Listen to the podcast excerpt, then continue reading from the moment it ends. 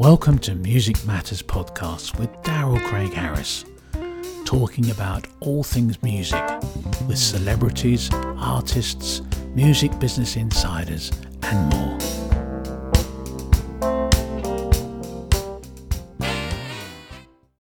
Hi, guys. Welcome to Music Matters, a podcast series about all things music. Today, we have an awesome guest, um, Kevin McGowan. Kevin is a singer songwriter, uh, had, a, had a long history uh, with music licensing and music clearance in Los Angeles, which is a lot of what we're going to talk about today. Um, hi, Kevin. How you doing?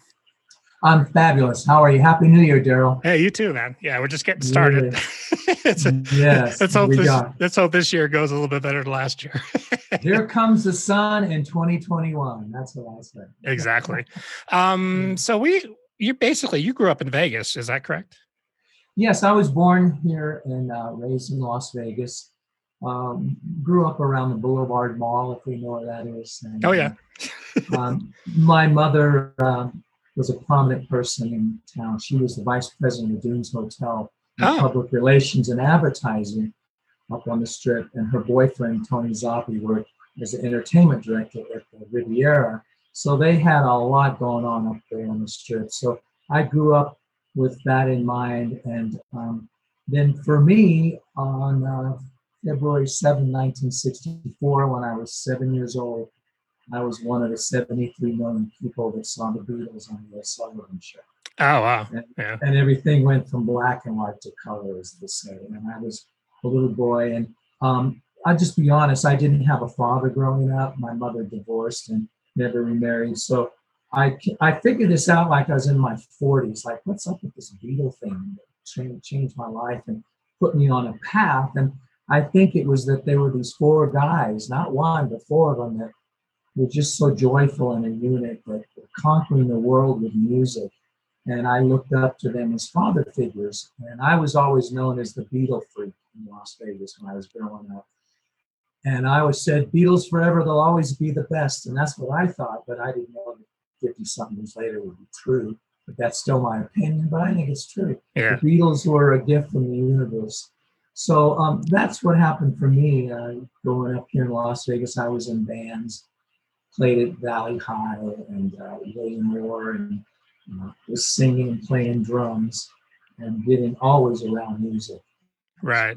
Yeah. I mean, I mean, the Beatles thing like that, that definitely was a earth shattering change in the music world. Right. And that they inspired mm-hmm. so many, so many people that we now know that are household names. Um, it's well, it was a, a time where, um, you know, it, it only lasted like eight years, but it was understood around the world in one unit way that these guys, as John Lennon used to say, were in the crow's nest on the ship, pointing the direction of pop culture and intellectual thinking and songwriting and uh, recording technology and just fashion. And it was all with these guys for that short period of time. And everyone just looked so forward to their next release and they changed so fast and innovated yeah. so much.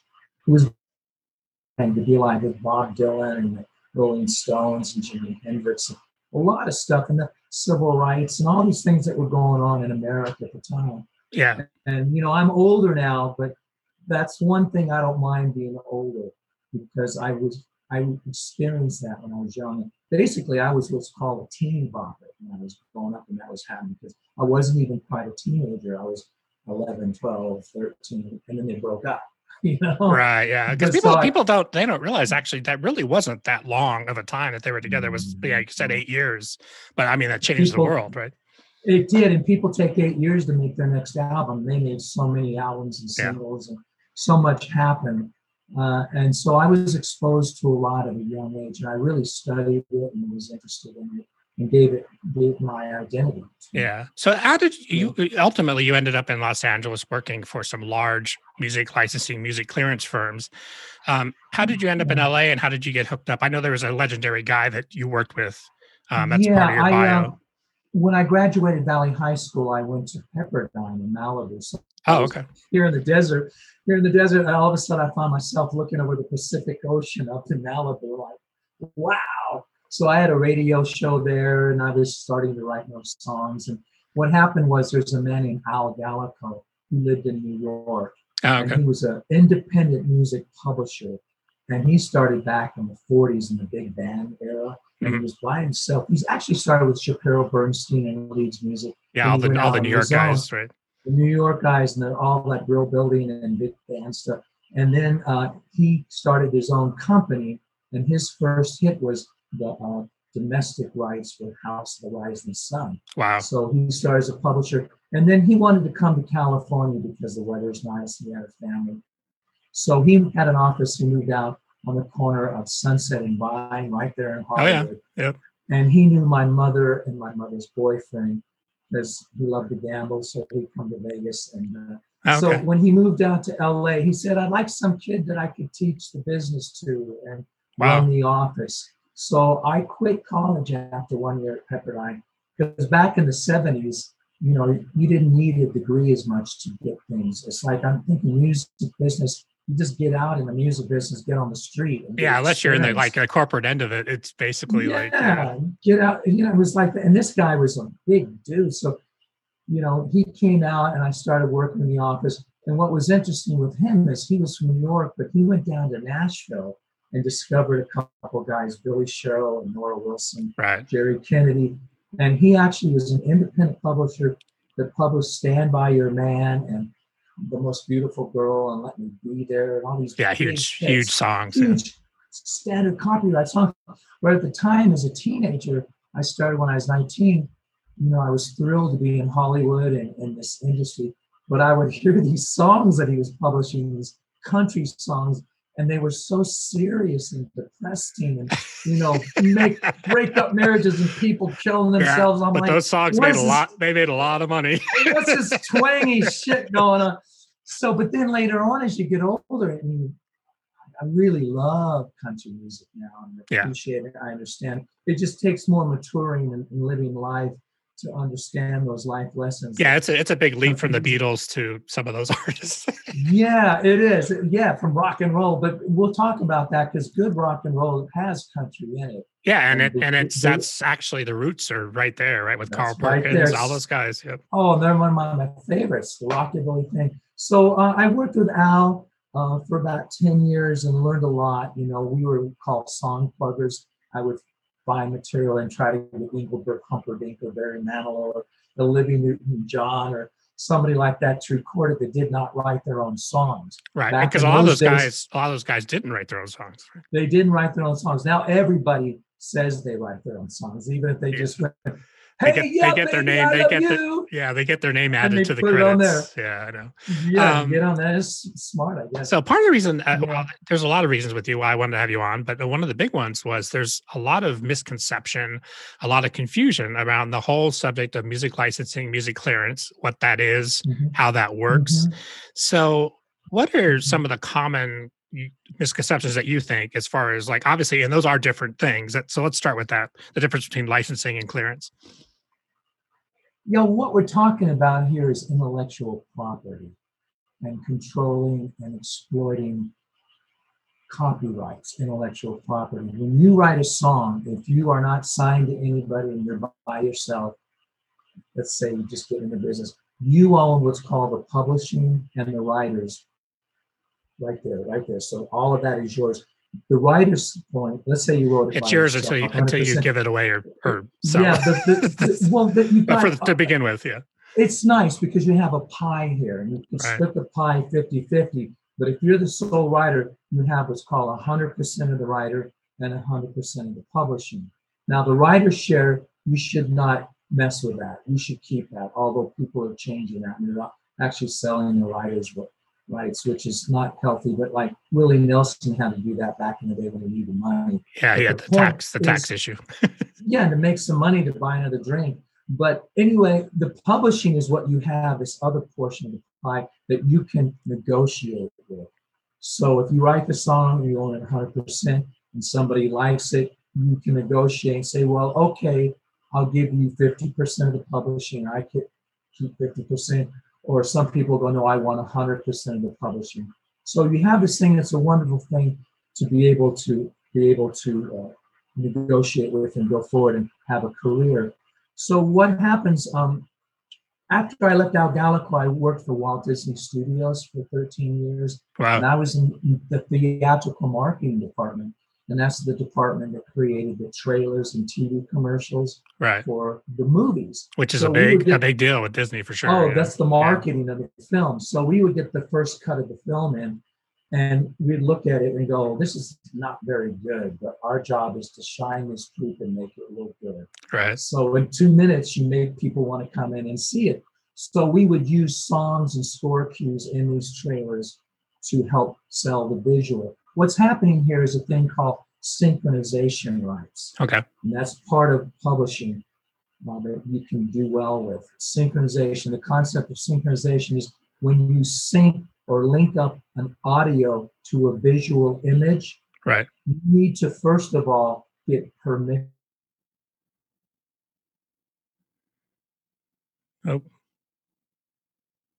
I lost you. money. Oh, you broke up a little bit there. Yeah, I'm just saying is you have to get permission Right. to use these audio recordings to a visual image. So you have to find out who controls it. The publishing for the song and the recording is the record company. And it's not just about money, it's about getting the permission and then making a deal and Right. letting letting the people know what you want to do with Yeah, because I mean, copyright. yeah, and because obviously, if you don't get permission, you're opening yourself up for lawsuits. You have you may put out a product that that you can have to pull from the market. Um, it's against the law. You Right. know, that's just, and you need to know that there's an opportunity there to get what you want done. And to, before you shoot a scene with the song married to the scene, don't do that. Find out if you can use the song. And then once you do have permission, then you go shoot the scene. I've had to tell producers, look, you got to pull that song out of there. And it's very costly to do that. Yeah. So what, what I was saying is that you go to the publisher for the song and the record company for the recording of the song. Mhm. And there's a process in doing that. That's the music clearance part. The licensing comes later after the song is used. And some people go, well, no, I want the license before it's even used. No, you wait till it airs or it's going to be released and it's locked. So you know that nothing changes. yeah, and that's and that's been a long established process for especially for television and film, right? That that's something that's Yeah. already set in stone, pretty much. Yeah, when, when I was at Disney, I worked on films. And then when I left Disney, I went with a company called EMG, which is the best music clearance company in town for sure. Yeah. Evan M. Greenspan is the guru, it's his company. And I was with him for, I guess, 16 years or so. And we did mostly television shows. So we cleared the Emmys and the Oscars and the Wow. Grammys and the Billboard Awards and the iHeart Music Awards. Yeah, We that's a big that's a big job, right? oh, it's so busy and crazy.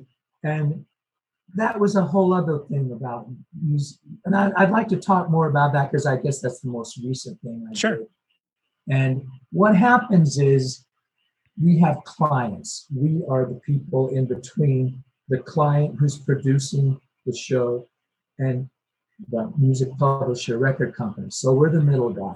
So our client comes to us and let's say they're producing the Grammy Awards. And what we have to do first of all is find out what rights they want for this show, the Grammy Awards. Is it US and Canada for Right. two years, or is it the world for five years, or is it what's called in perpetuity uh, forever? That's with and that's that- a whole those are all different rate structures, right? What the, what they're gonna The have to pay. rights- Yeah. Yes. And what you want to do is get that understanding very locked in with your producer before you what's called send out a request, which is knocking on the door to the publishers and the record companies. Right. You submit a request, and this request tells what the show is about, and it tells what song you want to use, and the writers on the song, and the publishers and co-publishers. And there's usually a synopsis of the use of the song. You know, this is a visual vocal, and so and so will be singing it Right. uh, up to one minute, or if it's, let's say, a background vocal, up to 30 seconds. The Mhm. fees are structured and laid out differently. And we propose fees. We Ah, go okay. in and propose fees to the publishers. And we need to know if it's for the world, for how long. And the thing is, once you do this, you want to make sure that that's all in place. So you don't have to go back later and go, oh, well, we don't want that anymore. We want to do that. Because once you send this, I used to send out like 2,000 requests for different shows. Wow. And then you've got to really have that all mapped out. So you want to get that done. And one thing that we would do is because these fees are proposed, we would go to the top busy publishers that own most of the catalogs. Yeah, to those- make it simple, right? Or simple as. Yeah, right. Get a real temperature about the reality of how this is going to go based on the show, how popular it is, and that kind of thing. So we would go to Universal Music, BMG Music, Sony ATV, and Warner. All the big guys. Yeah. the big guys, and we would get a consensus. We would propose fees for these uses. And then there's a thing called this is a big point in the music business. There's a thing called most favored nations, which in parentheses MFN. Most favored nations means let's say we propose a thousand dollars for a use. And this one publisher says, No, I really want two thousand dollars. Right. And we go, well, you know, these other people over here all agreed to the one thousand dollars. Yeah. And if you don't, we might not be able to use your song. Yeah, because I mean, they, have they a budget. right, and they do want their songs used. It's just figuring out They, the want- right. they do. yeah. They do, but there's a budget. So then what they would do, they would say, okay, we'll approve this MFN, meaning if some other publisher just changes their mind and says, we want $1,250. And then I have to go back to the producers and say, these guys won't budge, but at least it's not $2,000. It's $1,250. That's better. Right. So the one over here that said two thousand dollars, they know and can trust that they're also going to get twelve hundred and fifty dollars. sure. So when they approve something, they put MFN co-publishers. They could say MFN record company master. That's the master. right. Or they could say MFN all songs in an episode. So they're protecting themselves without having to really get in there and beat everybody up and find out what's going on. Yeah. They just say MFN. Because the thing is, what- I mean, for for the labels and obviously for the artists, if they've retained, hopefully they've retained some of their percentage. Um, that is the money, right? Unless, I mean, as an artist, you know, a lot of people don't really understand that world. Um, a lot of people, we've all heard the stories of people giving away their publishing rights, and they don't understand it. That that's the money. That's the money when you don't want to go on the road anymore. That's the mailbox money. Well, Right. I, I call, yeah, right. I call it the real estate of the music business. Yeah. It all starts with a song, thank God. And it still takes people and their hearts and mind and soul to create a song. Yeah. And then there's the recording of the song. But human beings still write songs. So that's the real estate is the publishing. Now, just in the last two months, I don't know if you know, but people like Bob Dylan and Stevie Nicks. Yeah, they've been selling. Lindsey Buckingham. Yesterday, Neil Young Yep. announced that he sold his publishing. Yeah, I've been seeing that. Is, is there a particular reason why you think that's happening right now while I these guys are all okay? I, I do. I think uh, there's a few reasons. I think one is they're getting older Right. and they're like they have their families. They kind of want to cash out. They're Yeah. cashing out. Two is that they haven't been on the road now since this Right. pandemic. They're not making a living True. on the road, right? And um, they want to find somebody that can protect their copyrights. So they're working with people, and they're in a new phase in their life right now. They see what the guy next door is doing. Bob Dylan made four hundred million dollars. Well, that's the thing. I mean, people. I mean, not that those guys are are poor to begin with, but you know, it's nice to not have to really worry about that. Let somebody else worry about it. Mm. You get your cash and move on. And what's You know? fortunate is Bob had his publishing to, to be able to sell it in the first place. A lot of people, like you look at the Beatles, the greatest things as I said earlier. Yeah, we were talking about that yesterday. Yeah, Yeah, they never owned their own publishing. That's you know. terrible. They they were kids and they signed a piece of paper. They thought publishing fo- you know, folio books where you see your printed music that that's published. They didn't understand the a lot of you know what, and that's copyright. actually. It seems like you would- th- these days we think, oh, everybody knows that, but there's a lot of people that don't really understand that. So, No, no, and, and you have the negotiating power when you begin. If you're a new band now, you really have to have some insight and have a good manager to understand that and Yeah. know how to do that. And again, if you want to give half your publishing away or all of it because you think that's going to make you a star or whatever, that's your choice. but you have to understand the ramifications down the road. ramifications. Yeah. So I think that's what's going on, at least recently, with people selling their catalogs. It's it's an amazing time. But um, what happens is you send in these requests, and then usually give it a week or ten days or so, and then you do follow-ups. Hmm. Because what happens when you send a request to a publisher or a record company, they then need to go to the songwriter if that's part of the contract they have with the songwriter or the artist and tell them about it and get their permission. Yeah, because also too, in, in that in that arena, um, we've all heard these stories too. But like certain, like Paul McCartney, didn't want the Beatles songs or his songs used for certain advertising. Led Right. Zeppelin was like that; they didn't want their songs used for. But Very much so. Neil but also Young, that's- the Eagles, right. You know, all these people. You don't see much, and if you do, like I cleared songs with the Doors, who never used it. We gave them a half a million dollars to use uh, "Break On Through" and uh, Monsters Inc. Right. way back in the day, and Pete Townshend we gave three hundred thousand dollars for uh, Baba O'Riley and another thing. So there's a lot of money to be need made there, and it was a different use. It was in a film. It wasn't like a commercial in a TV show. Um, uh, uh, catalogs. We're talking about catalogs. right, the so they're a whole collection of, of tunes. Colo collection of songs. So Neil Young has a catalog. Bob Dylan has a catalog. Then there's like the Motown catalog, which is an amazing catalog of Right. songs mostly from the 60s and 70s. And I needed to know what was an easier clear. They're called easy clears. And the Motown catalog is a catalog of amazing songs, but it's not so difficult and expensive to Right. get permission and to license those songs. They're part of a pop culture in a certain way, and they are in commercials, and they're just a lot of fun. Yeah, they're just People used all the time for, for movies and films or for and, and commercials and on American Idol or whatever, they Right. stand out. But um, what I was getting at is that you submit these requests and you give a little time, and then you follow up on this. Now, what happened in the last 10 years or more when I was working there is that hip hop came in, and that's fine, that's great. But what happened, there, Right. I would find when I would request a hip hop song, that there could be at least eight writers on that thing, Mhm. maybe 10, 10, at least five or six. and maybe they're So- using samples, which is a whole other aspect. that's another complication, and I dealt with that too. Right. So, what my job, first of all, is to get this list of songs that the producer wants to use in his show or movie, and then I go forth and one find out who controls really correctly controls hundred percent of these songs. I need to clear it hundred percent because if I clear it ninety-two percent and eight percent is outstanding, and that one guy steps up and says, "What'd you do that for?" right. Then I've got a mess. You got a problem. Yeah. so in a timely manner, I have to find out first of all who controls it, and they're called splits.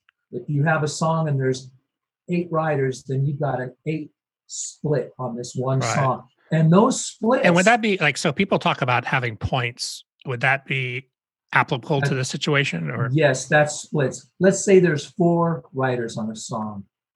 In country music now, there's at least three or four writers on a song. right? There's no more like, you know, One guy in a room. That wrote it by himself, you know, or, yeah, you exactly. know, there's at least three or four. It's called committee writing in Nashville, where four people sit down and they write a song. And it's amazing how you can't sometimes generally you can't tell like, oh, this guy wrote the bridge and that guy wrote the chorus because they're really good at making it seamless. But anyway, let's say there's four writers on a song and they split it 25% each. That's simple.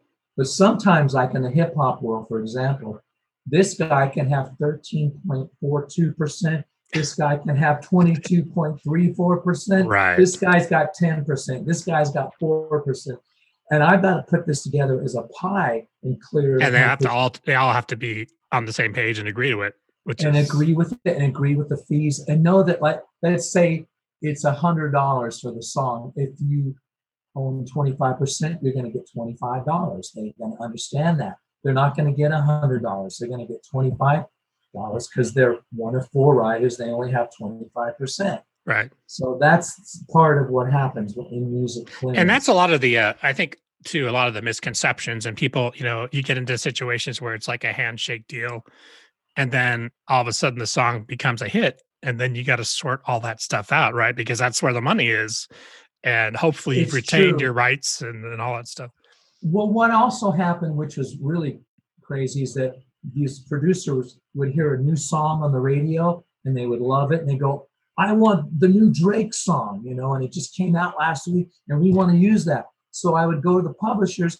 and sometimes they would say to me, Well, we really don't know yet what the splits are because these guys are arguing about it over here, you know, or they're trying to figure it out. yeah So- and meanwhile you're trying to do business to get the to get it done right you get it done. So we would clear songs sometimes where the split would be pending, oh okay and there's a good faith thing there. right so the fee the fee is the fee is the fee and then the publisher distributes however they- It's still the MFN fee, but there were times when there were problems, and this guy wanted more than that guy, and I won't go there too bad, but too much. But that, there were some problems sometimes, but generally not. And part of my job in music clearance was to have a gut intuitive feeling through experience and understanding if Right. something was going to work out or not. Because there were times where I just said, this doesn't feel good. I would say the glass is half full or the glass is half empty. right And I would have to tell the producers, and then I would say, I suggest you get another song to fill this spot. Yeah, I mean, And because ultimately, ultimately too, you're you're you're um, you know, that's not the only project you're working on, right? You got 15 other, 20 other things going on, and you got to get that did. I done. I, was juggling a lot of things. We Right. had a wonderful computer that was designed for music clearance and licensing, Awesome. and Yeah. that was very helpful. Everything was uh, it was paperless. Even. It was all on scanning and barcodes and Awesome. the Yeah. guy Evan Greenspan is just brilliant with that. But what was I getting at is that I had to have an intuition to know if it was going to clear. And then what I would try to do is when I call them to give them the bad news, I would try to have a song. This is A backup, music right. supervision, a backup music supervision, and I would give them a list of ideas that felt the same or maybe lyrically spoke about the same thing and had the same tone and vibe to it to uh, and then I knew that I think it would clear. That was Right. a big part of it. Oh, you're suggesting this, then it better clear. And I had a feeling that it would clear through experiences. We would have in our database, we would say, well, what's the history of this song? You Yeah, and we'd 'cause you can see that, right? go. Yeah. You can see it all laid out there. And this kind of a use, let's say a live competition song, it cleared, it cleared, it cleared, it cleared. Oh, it didn't clear, but why didn't it clear? This Right. kind of thing. So we would get a temperature again, the consensus through the history of that music clearance on that song, and then we could, you know, propose that to be used. Um, for Yeah. people that, uh, I guess, artists or writers out there that, because I, hear a lot of people talking about, like, yeah, we're trying to get our songs for TV and radio. We're trying to get them shopped for that. What's your biggest advice as far as what to look out for if they're talking to reps that are trying to do that? Um, what are some Well- some some big flags? you- you- you- well, well, the flags. It's not so much the flags. I'll talk more about how do you get that done. How Okay. do you get your songs in a TV show or in a movie? And I, I, there's a couple of things. You find out who the music supervisor is on that show or that movie, and you find out who the editors are, and you get your songs in those people's hands because Right. they're the ones that are hungry, and their job is to find material. yeah, they're making So the they're decisions. they're the right? gatekeepers. They're making the decisions, and they're also these days music supervisors help clear and license. That's part of their job now. So they know that if you're starting out, that they can make a good deal with you. Sometimes they don't even pay you; they give you a license, but really you get what's called the performance royalties if it's played on TV. That's another part of music uh, business. When a song is played on the radio and a TV show, there's broadcast performance. That's where you get into BMI and ASCAP, right. and that's not a go- negotiated thing. If you're signed as a songwriter, you can only belong to one PRO, Performing Rights Society, BMI or So, ASCAP. right. So it's either writer, either one. Yeah. Either one. If you're a publisher, you can have a publishing company with both of them because you can then represent writers that are signed to both of those. Mhm. But anyway, you sign, you decide if you want to be with ASCAP or BMI or SESAC. There's a couple more, and then you, you in with them, and then you fill out cue sheets, and they find out that your song is played on a particular show. Based on the ratings of that show, is what will help decide how much you get paid. So Right. that's a whole other revenue stream that Right. comes And there's a whole established fee structure for all the BMI ASCAP. Right. So what I was getting at is if a band says, no, I don't want to, I mean, okay, you can use my song for free in this TV show, they should know that they'll still get their performances on the back end when that was put in. Um, but what I was getting is uh, part of what I had to do was music cue sheets. Is I would sit down with my headphones on and watch a TV show, and what I would do logs. It's called cue sheet logs, and I would have to put the song in there and the writer. And if it's a visual use or a background instrumental, for how long I'd have a stopwatch there, and I would, and it was crazy, you know, and sit Yeah, there and that's- go that's a and stop, st- stop, go, stop, go, and look at it again. What the heck song was that again? I Yeah. think it's on But the that's list. that's I an important part of the important part, of the business to get paid, right? oh, oh yeah. And then sometimes I would find a song that I didn't clear because the producer didn't tell me. They Oh. just uh-huh. put it in there. Like, what'd you do that for? Okay, I better go clear. Sometimes, you know, the publisher and Paul, hey, I heard my song last night on TV and you didn't get permission. Oh, excuse me. And you go get it fixed, you know. Right. But what happens with these cue sheets, you take them down and you also give a scene description of what's going on, and then you submit it to the client and to BMI and ASCAP Yeah. on behalf of the publishers and the writers. Yeah, because if you don't if you don't do all those steps, you, people don't get paid, right?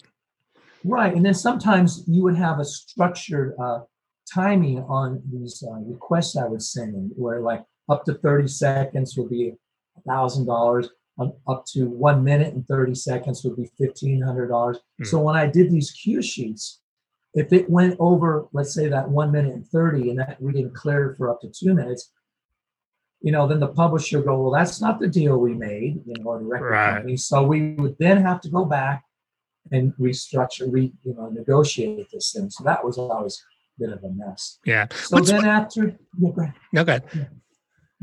well, I was saying after you, you know, clear it and it airs, then you do what's called the licensing.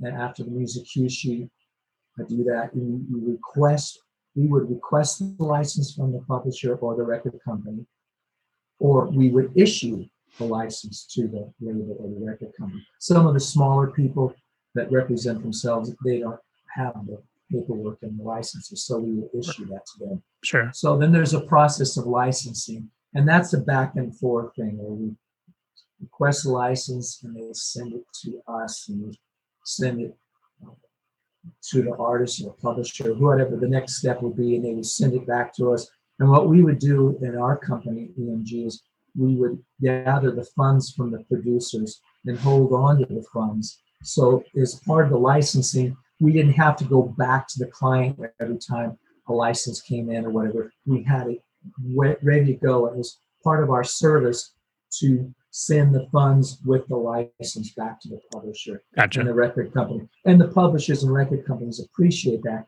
because then they don't have to go chasing down for it. Yeah, We- because everybody's everybody's like that. The thing about that is, especially when you start talking about Academy Awards and and those kind of shows. I mean, what a big job to having to chase all the money and having to do all that kind of thing. Um, what what's some of your Yeah. favorite memories of doing of working in the business? Like, what are a couple of things that really stand out? Artists that you've met, or um, you know, just funny stories. Well, I would go to parties in Hollywood. I, mean, I lived up in the Whiskey Go-Go off of Oh, Sunset okay. Boulevard Yeah, yeah. for for a year. So I was there in that whole punk rock and new wave and rock air band thing, and and I had a lot of fun. And I was playing in clubs, not too much. When I was younger, I made a decision to have a job, and I had a family, and I raised my kids, and I didn't want to be the starving musician guy. I guess so I was afraid of that. So yeah, it's it's fun when you when you just when it's just you, but when you got kids and yeah, it's different. And but but what I was fortunate is I was in the industry I loved and I learned about it. I was able to function. I was kind of always an artist at heart. So Right. along the way, I would continue to play and write songs and do that because I just needed to.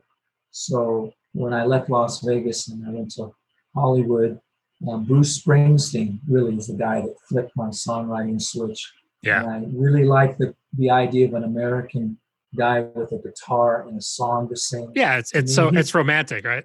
It's romantic. It's it's Yeah. the new Woody Guthrie, you know, Right. uh, Bob Dylan guy, Sure. and he was very passionate. And I happened to be 19 and very young when Born to Run came out, Oh, okay. and all of a sudden he's on the cover of Newsweek and Time as the future rock and roll. And then he came to the Roxy when I was a kid, and that, that was when Born to Run was number one. Wow. And I was in the front row there, and he came out. What a great place to see him. oh, I was Yeah. right up front. He actually came out and said, "Hey, kid, would you hold the words to this song?"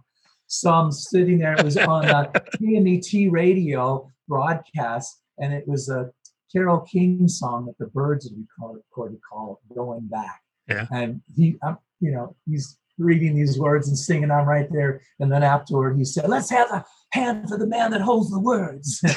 and so it was just great. So then, you know, I started writing songs and a lot and doing that. So some of my favorite memories is there's a lot of them, you know, and uh, I just like that I was in Hollywood in the music business and I didn't get in trouble and I didn't get messed up on drugs. right. And Yeah, I because that time period, a lot of guys did, right?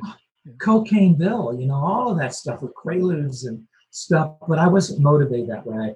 I, um, I did my mother. Yeah, you had to show up at, at your office job and do the and do that I did. straight. Very responsibly. Oh, but, but Disney, when I went to work for Disney, I mean, Mickey Mouse was a taskmaster. That's You what know, I. You know what? It's funny you mentioned that because I have a lot of friends that have worked for Disney over the years, yeah. and yeah. that's while that is a great job, that's a pretty demanding Yeah. job, right? Very demanding. And the work ethic, it, it- it's just understood you work real hard. But it was so magical because I was there. I started in 88 when The Little Mermaid just came out. Wow. And that's when Disney turned around with that live um, animated stuff, the live, I should say animation. That's the uh, Alan Menken songs and the Beauty and the Beast and Yeah. Aladdin and all of that. Huge, huge So it was a magical time when we were winning the Academy Awards for the Best Song of the Year, Lion King with Elton John. Yeah, and you were and you were all part of that, right? Because that a lot of that was with was with the marketing, getting Because the I was word in out. market. And what was nice is this what's the word they use is synergy. And the synergy that all the different departments, home video and international and the theme parks and the networks and all of these people that were firing on all these different cylinders, where I was starting at the basics there, that I had to know what we had the rights to work with and provide the stuff to these different departments. So very magical. My kids went to the daycare center across the street right Wow. there. Disney daycare, you would figure they'd do a good job. Where's that- where was that? did. Where was that? Your office at? Was that in Hollywood? It's on- or- It's on Buena Vista in Oh, Burbank, okay, right there on the studio. just over the hill, right? where Walt Disney uh, used Mm-hmm. to be, and it was kind of like a college dorm area. It was beautiful with those squirrels and birds and grass, and it was really a nice environment to work on. Very creative. Yeah. Um, was a good- what one of the things actually going back to your Vegas days. So you mentioned we talked a little bit about um, you met some interesting people. I mean, along the way, and you, one of them was Elvis. Tell tell us the Elvis story. I did meet Elvis. Yeah, when I went to Pepperdine in Malibu, I went to uh, school with a guy named Gene Porter, and his father, Bill Porter, was Elvis's sound engineer. Oh, Bill. Bill started back in Nashville with Chet Atkins at RCA, Wow. and he helped engineer great songs like "Oh Pretty Woman" and Everly Brothers. And so he moved to Vegas, and Gene grew up in Vegas, and we went to Pepperdine. So, uh, so happened that I, I used to mow lawns and go see Elvis anyway because I loved him when I was a kid, and I used to sneak up at the International Hotel Yeah, which is where it's where Elvis used to play in Vegas. Yeah. where he used to play, and I would sit there in the balcony and watch him rehearse the band. I just always loved Elvis. And my peers thought he was like corny, like, you know, Yeah. Dean Martin or something. And Dean's great, he's great too. But I loved Elvis. So it turned out on my 19th birthday, which was Easter morning. So that would have been uh, March 30th, 1976. I got to see Elvis on the Late Show, and we went upstairs uh, after the Late Show in his dressing room. And it was Easter morning, and I remembered all the, these girls are sitting around, and these guys are sitting around. Billy Swan was there, who wrote "I Can Help" and was Right. at the time. And Elvis came out, and he had this beautiful robe on that said EP, you know, on it in gold, and and uh, I was standing with Bill and his son Gene, and Elvis came over to us, and I shook his hand and I basically said, Happy Easter, Elvis. And he said, Happy Easter, son. and then I listened to him speak to Bill Porter about the show that we had just watched. right. And I really recognized when I used to watch Elvis rehearse and when I heard him speaking to Bill how astute he was about sound and how he cared about the show. Right. And he had very particular ideas about how he wanted things to be. When I would watch him rehearse, he would break down and say to the singers, you know, the Sweet Inspirations, do this, or to the drummer Ronnie Tutt, do that. Yeah. And he was there was nobody else up there telling him what to do. It was his show, and he and James Burton put that band together, and he was very much in control. Yeah. And just, I mean, just great musicians, anyways, right? He he had the, those. Oh. He, I know he loved those guys. He had two different choirs, and he had an orchestra and an eight-piece band, the TCB band. They were just explosive. It was Yeah. great. And then another memory growing up here is that I did get meet, to meet John Lennon, and this was when he was on his what's called the Lost Weekend, uh, when he was separated from Yoko and Right. May Pang and living in Los Angeles. And he was hanging out with Harry Nilsson and Alice Cooper and Ringo and people. It's And interesting. Alice, and Alice Cooper. John Lennon and Alice Cooper, though. That's an interesting yeah, they, combination. they, they called themselves the Hollywood Vampires at the time. Mm, And that was years ago. But recently, Alice re- redid that name. And he's been playing lately with Johnny Depp and stuff. right. Yeah. But anyway, Alice was a big golfer and he knew my mother and her boyfriend, Tony. So Alice called Tony and said, Hey, John Lennon wants to come to Vegas. Will you take care of him? Uh, So uh, he stayed at the Riviera, and Tony, I'm, I'm grateful he had the mind to invite me to come out to the airport. He said, "You want to go out and pick up John Lennon at the airport?" So I remember, you're like, yes. "Yeah, I'll do that. I'll do that." Let me check my So schedule. yeah, I'll skip school. yeah, exactly. so we went out there, and I just remember uh, getting in a little car with those guys and going up into the terminal. And I, I tell the story, and it's a personal story, but uh, I, I was walking down the way with John, just the two of us. And, you know, I'm, I'm an 18 year old. This is before I met Elvis, 18 years old. And 18 years old, a huge Beatles fan. oh, and he's and so I turned to John because I said, I gotta say something to this guy besides, hey, you're great. Yeah. I said, hey, you know, because John didn't have a father either, as we all know, and I didn't. So I turned to John and said, hey, you know, you've always been like my father, you know, because I didn't have one either. And uh, you know, he put his arm around me and he said, Well, son, what do you want to know? How fun. And we both we both had that moment where we looked at each other and said, Yeah. Yeah, that's what that's like. Well, you know, the thing about that with those guys, I mean, even like, you know, the celebrity thing in general, and I've been fortunate to work with a lot of people like you have, and people always come at them a certain way. They always like come at like, you know, uh, oh, you're a star and you're so famous. But like when you make the effort to connect personally, they usually Yeah. appreciate that, right? Not all the time, but usually.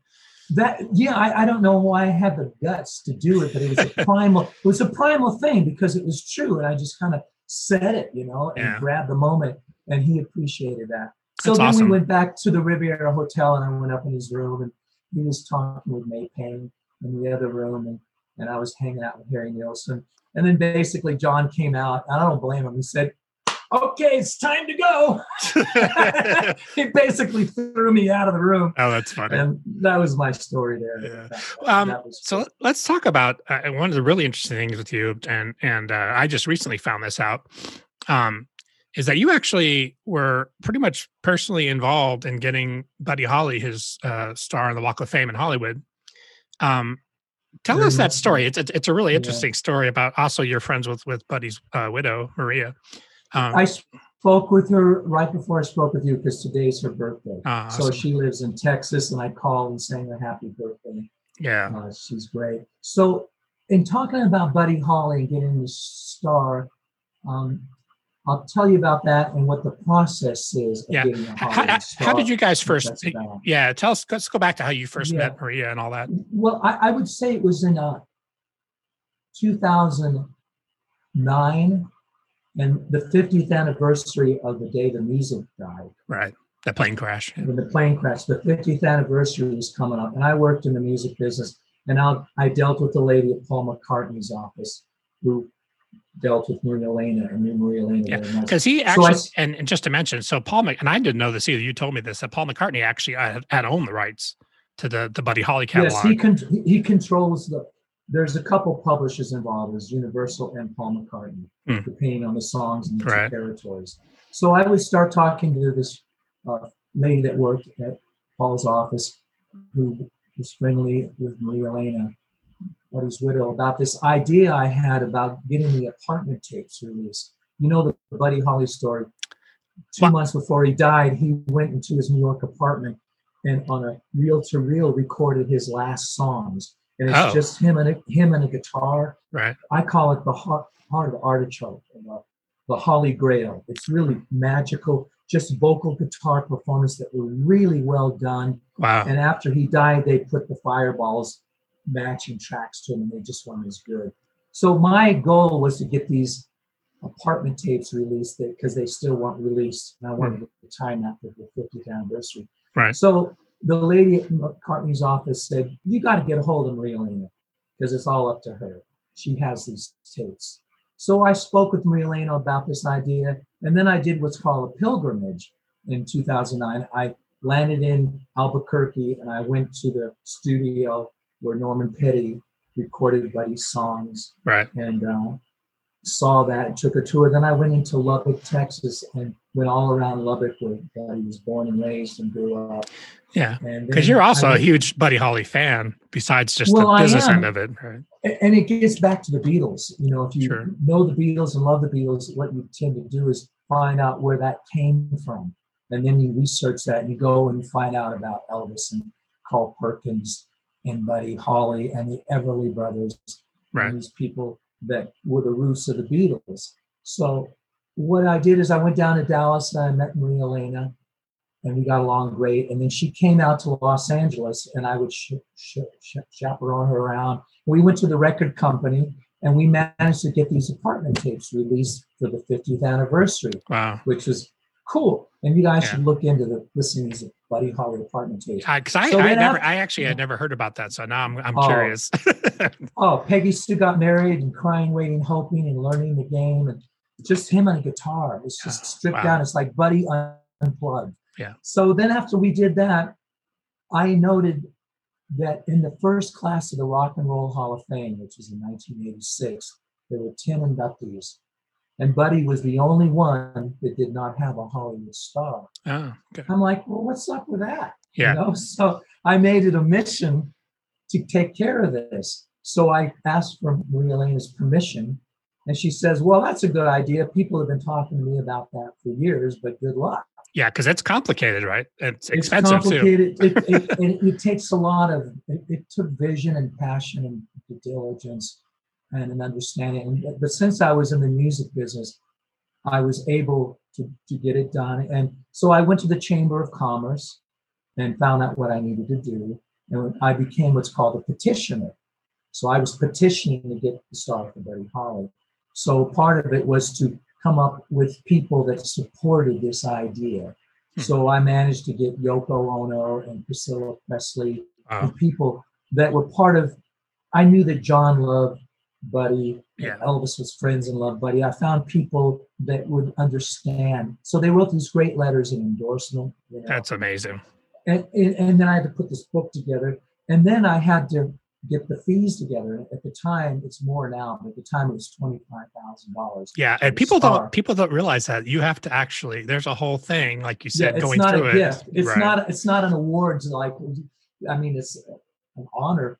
But Maria Elena said, you know, well, I'm not going to pay for it. That's tacky. So you go find out. So what I did is I went to Paul McCartney's office and I went to Peer Music, which is another publisher of ours, and Universal Records, who published. I mean, who is a record company for his records, and I got them to split it in thirds. Wow. So, you know, $8,333 isn't very much money to get this done. So Yeah. we got that together. And then um, I got the approval on uh, like June 12th, uh, 2010. And I'm like, this is great. It worked out because they only choose one posthumous person per year. oh, I so didn't I, was that. up in a lot of competition. You know, only Right. one person that's not with us anymore.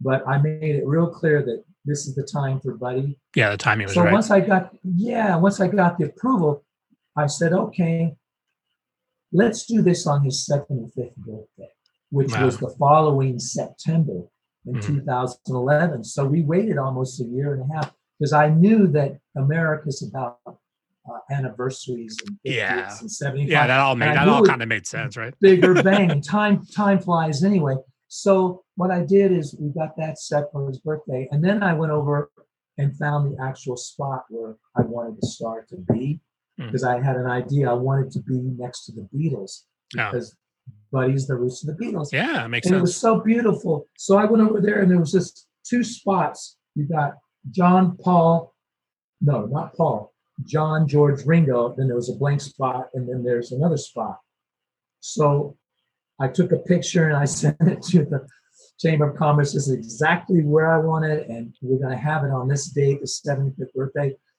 so we got that approved and what's nice is after buddy's star was put there I arranged for it to be right next to where Paul McCartney's would be one day. And Oh, they'd been trying to get Paul to get a star for 20 years. Right. And he's busy and all that. He wasn't interested, whatever it was. But six months after Buddy was there, Paul showed up and got his right next to Oh, the that's rest of the awesome. Beatles and next to Buddy. I know it's so That's great. so cool. Yeah. So that's part of the process is uh, you know being a petitioner and getting it done and when and where and how. Yeah. And then I managed. I had to get the guest speakers because you have a ceremony.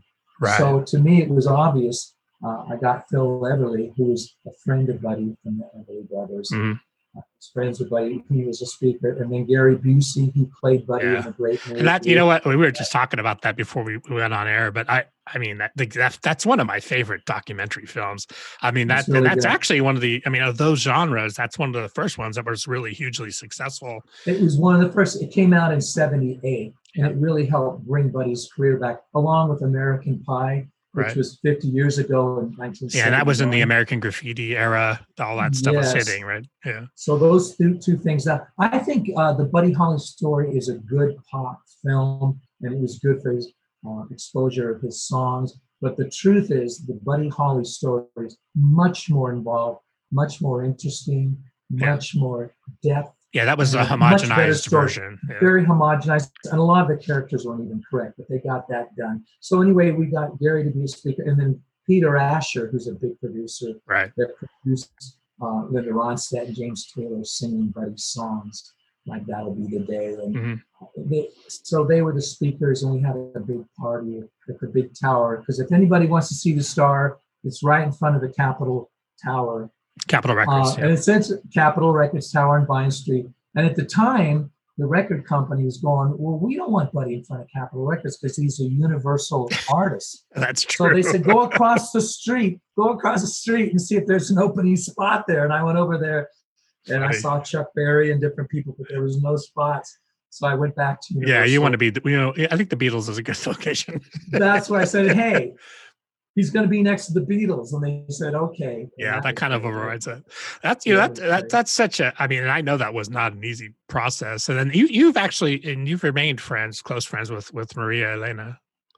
Yeah, I spoke to her today because it's her birthday. And uh, the thing about Buddy Holly, I just want to take two minutes to say about Buddy Holly is that Buddy arrived at a real interesting time in American music because he grew up in Texas and his heroes were Bill Monroe and Right. Hank Williams and Bob Wills. And he played music growing up banjo and mandolin and guitar. He had a duel with a guy named Bob Montgomery, who Yeah. became a big music publisher in Nashville. But then what happened in 1954 is that the big locomotion came through town, and that was Elvis. Right. And when Elvis came through town and Buddy saw that, It kind of switched uh, it. switched gears. yeah. I'm, I'm going there. So the thing that Buddy had was the ability to write great songs. Buddy was a songwriter. Yeah. Elvis was not. And Buddy was a great musician, a great guitar player. So what happened with Buddy Holly is that he created the first two guitar, bass, and drums self-contained rock and roll band that wrote their own songs and sang them and went into the studio and made the records. And when that band went out on the road, they sounded like the record. Right, because up until that time, that that's that was not the deal, right? no, Little Richard and Jerry Lee Lewis and Chuck Berry and the Everly Brothers, they had pickup people, Yeah. you know, musicians that they would play and then they would go their own way. So Buddy had the first self-contained band. The first album, the Chirping Chirping Crickets, that came out in '57, was the first album with a rock and roll band on it. Yeah. You can see four guys, and on the cover of that album was a Stratocaster guitar. Yeah. And people are like, "What is that?" So Buddy True. went yeah. over to England for a whole month in March of 58 for a month and played over 50 gigs all around that area. And he was on a show that was the equivalent of the Ed Sullivan show. Right. It was live Sunday night at the Palladium in London. And he played that Stratocaster guitar. And that changed the- changed the world. Well, that's the first time Keith Richards and Eric Clapton and Jeff Beck and his people saw that Stratocaster guitar. Yeah. And Buddy played with the capo on That'll Be the Day. And they're like, what is that? and, you know, John and Paul and, Yeah. and these people. So Buddy was really a very important part of Yeah. the concept of writing. Yeah, and that's and that's a story. I mean, his story that that's a part that we don't know. Most people don't know that, right? It's a long time ago, but you know, really it's not. It was only, you know, 60 something years ago. Yeah. But he was a songwriter. And the thing with Buddy is he had a, a ability to write pop melodies, uh, coming with a country groove and a, with a pop sensibility. Yeah. I call him like the pop Hank Williams. Right. And his songs uh, were very simple, three, four chords. So if you played guitar in the beginning and you learn, you know, Peggy Sue. Or And you So know, another part about about it's a big that part. guys like that is that the average person can play those songs, That's They're- right. and that's just like the Beatles. Like, yeah, Well, their first songs were that "Love Me Do." Their first big hit was basically a Buddy Holly song, and they learned how to write songs and structures and what chords work and what keys. And then, of course, they expanded, which Buddy would have done too. Yeah. But the the, the scratch, the scratch, the itch, the desire, the passion to do this came from Buddy Holly when they saw him doing that Mhm. and they realized that we got to write our own songs. Yeah. We can't just do covers; we'll run out of material. So that's the thing. And John and Paul were very wonderful artists together and apart too. Well, that's awesome that that you know Paul too. They were willing to step up and and help pay for that star, and that just is sort of a testament, uh, just a you know big a part of of the influence. And those guys, I mean, yeah, like you said, it was a while, it was a long time ago, I guess, and and uh, in a way, but in a way, it wasn't. And those guys Yeah. still to this day, I mean, Buddy Holly, all those original Carl Perkins that we were just talking about. I played with Carl down in Memphis at the Peabody. Did you? You did? yeah, yeah, Oh, and uh, long time I ago. I met Carl too. Met He's a Carl. He sweet. That was the sweetest guy. I, I uh, was there when he got his uh, hands on the uh, in front of the Guitar Center in Los Angeles, Oh, okay. and it was right. great. Uh, Brian Setzer was there, and Tom Petty was there. Yeah, and- I met all those guys at Oh. Sound City in the '80s. and Petty, all the some- yep. Oh yeah, the rockabilly guys and Yeah. the rock and rollers. And there was a moment where Carl was just by himself at the Guitar Center, playing the guitar, singing to himself the song called "Movie Magg," which is Yeah. his first composition. And then I, I went up and said hi to him. He was talking to somebody, and they were talking about Jesus. Yeah. And uh, Jesus Christ. You know, you know, it was wonderful. Really sweet guy. Yeah, he was he was the nicest man. He had his sons playing with him too. Uh, Stan. yeah, yeah. Right. Yeah. Yeah, they were, they were all characters. cool. You They were all characters, man. They are. I played. With, I knew Little Richard. I knew all those. All the old. I started doing the oldie stuff first before I ever did anything else. So I used to play with uh, Danny Flores, the guy that did the song Tequila. Oh, you know, the oh, champs. wonderful. Sure, Um, and I was doing that when I was 18, and we met everybody you can think of because Danny knew Sure all, all those guys. Um, That's cool. what's you know and to wrap everything up what, what's your advice in terms of just the music business the music licensing clearance stuff um, what's just some things that that you would like to to give uh, information on to younger people that are coming up and and that kind of thing Well, I think it gets back to doing the work. Uh, and if you're a songwriter, you start out. It's a good idea to learn the people's songs and to understand how songs are structured, be it Buddy Holly or Bruce Springsteen or Tom Petty or, Yeah. or you know Taylor Swift, whatever, and look, digest that and understand how things work structurally and chord wise, and how to. Um, I think good songs, personally, they have what's called tension and release. Usually, the verse has some tension and then it pops into a chorus. It has a release and it gives you something. You want to create something, I believe, that gives to the listener. So you want to think about what you want to say and how you want to say it. And it's a beautiful thing because everybody is an individual. They all have their own fingerprints and DNA. And as a songwriter, you start with your influences and then you got to find your voice, your style, your thing. Right. And get into that and focus on that and do it and doing it, do it for the love of it. And then you you work on getting a catalog together and you got to find somebody that believes in you and gets it. And there could be 10 people in a room, nine of them say, I don't like it, I don't get it, give up, or don't quit your day job, or whatever they're going to say. And then one guy says, Hey, come in. I know what you're trying to do. I, let me hear some more of that. Right. So you need to find somebody that gets it and believes in it and that has some ability to represent you. Because if you have somebody in your corner, if it's a manager or a publisher, uh, they can make a difference in your life. And uh, Yeah. just, you know, do the work, perform, play, perform, play.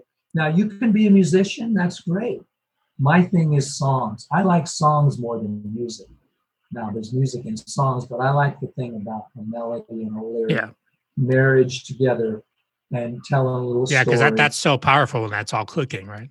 three minutes, you know, and you can do it by yourself. You, movies and plays and stuff, a lot of people are involved, you know. Yeah. You can whittle it down if you want to write it with three other people or whatever. But I think it's a good idea to start writing them by yourself and get the ability to know how to write a bridge and a chorus and a Mhm. verse and put Yeah. Just the. So the, the basic mechanics, I think. the mechanics of it. So if you're in a room with somebody else, two or three other people, and they need a bridge, you go, well, I don't know. Yeah, how about this? You have experience. Mhm. So I always say you show up and do the work and work on your your thing and and find out what you want to say and how you want to say it in your style, you know. And, uh, and go forth from there because it, it all starts with the song. Yeah. And I mean, it's finding your own voice and, and, and uh, connecting, right? I mean, it's all about the connection with the audience and Yeah, I've got this thing called the four C's create, connect, contribute, collect. Now, you got to create it. For me, I understood the second one is the most difficult, and that's connecting. And once you connect, you contribute, and then something comes back to you. I Right. don't know in what way or how much or even why sometimes, except you did the work. yeah. And most people, connected. most you know. songwriters, they, they write because they love it. They don't think they're going to get You it. rich, right? you, you do it because you love it Yeah. but you would like people to hear it and Sure. connect with it like when i play live now i'll do you know four hours and maybe sing 60 songs and maybe five of them will be my own because i know people want to hear what they know Sure. but it's always nice when you do one of your own and as you're doing it you look out and see people move into it or Yeah. Tapping their foot. kind of sings yeah. sing and then if they like it afterward then you know you're not crazy maybe Yeah. yeah. It was all, it was all worth it in some way. yeah that's that's right you got to get it you do it in your bedroom then you got to get out of your bedroom That's it. and get it out there you know Yeah. You got to i be, think you got to be brave and, and, and put yourself out there. I, I think it was bob dylan who said a song isn't a song until somebody else hears it Right. so you got to get out there and do it Yeah, there's some truth in that. I, I think Yeah. um how's actually how's the best way for people to find you online? Because I know you have a lot of your social pages. What's what's the best way? And we're actually going to put links just so people know in the podcast description. sure um, just my email address works for me uh, I, yeah kevin mcgowan my name at aol.com Yeah, and, and, you're i on, have a face you're on right, you're on fa- Facebook and all that. I, I, I am on Facebook and I, I have a, a web page, but it's down at the moment. I got to get that back up. But yes, I'm on Facebook and then my email, and I'll respond. You know, if you have any thoughts or Yeah. questions.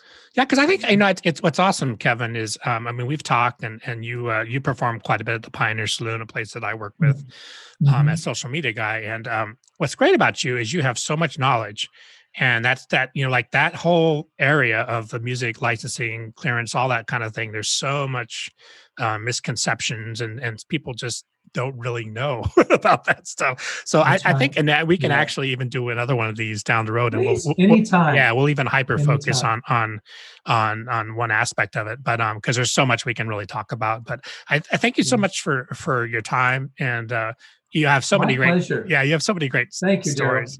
It's a great and I, all the best to everybody out there and write on and write your songs. And that's one thing to write them but if you're a performer too and you get out and play your songs that you create that's also a way to present your material. yeah and protect your and protect your rights the audience. Protect your rights always protect your rights and know that you have the starting date to negotiate you have the power in the beginning when you have the song. Yeah. And you got to write the song. So have fun getting that done. Yeah, exactly. It's a process. It's a process. All right. thank you so much, Kevin. I appreciate Happy it. Happy New Year, Daryl. We'll be in touch. Okay? Hey, you too, man. Thank man. you. Thanks. Bye. Bye bye. Thanks for joining us, and please consider subscribing to our podcast and follow us on our social media pages for guest announcements.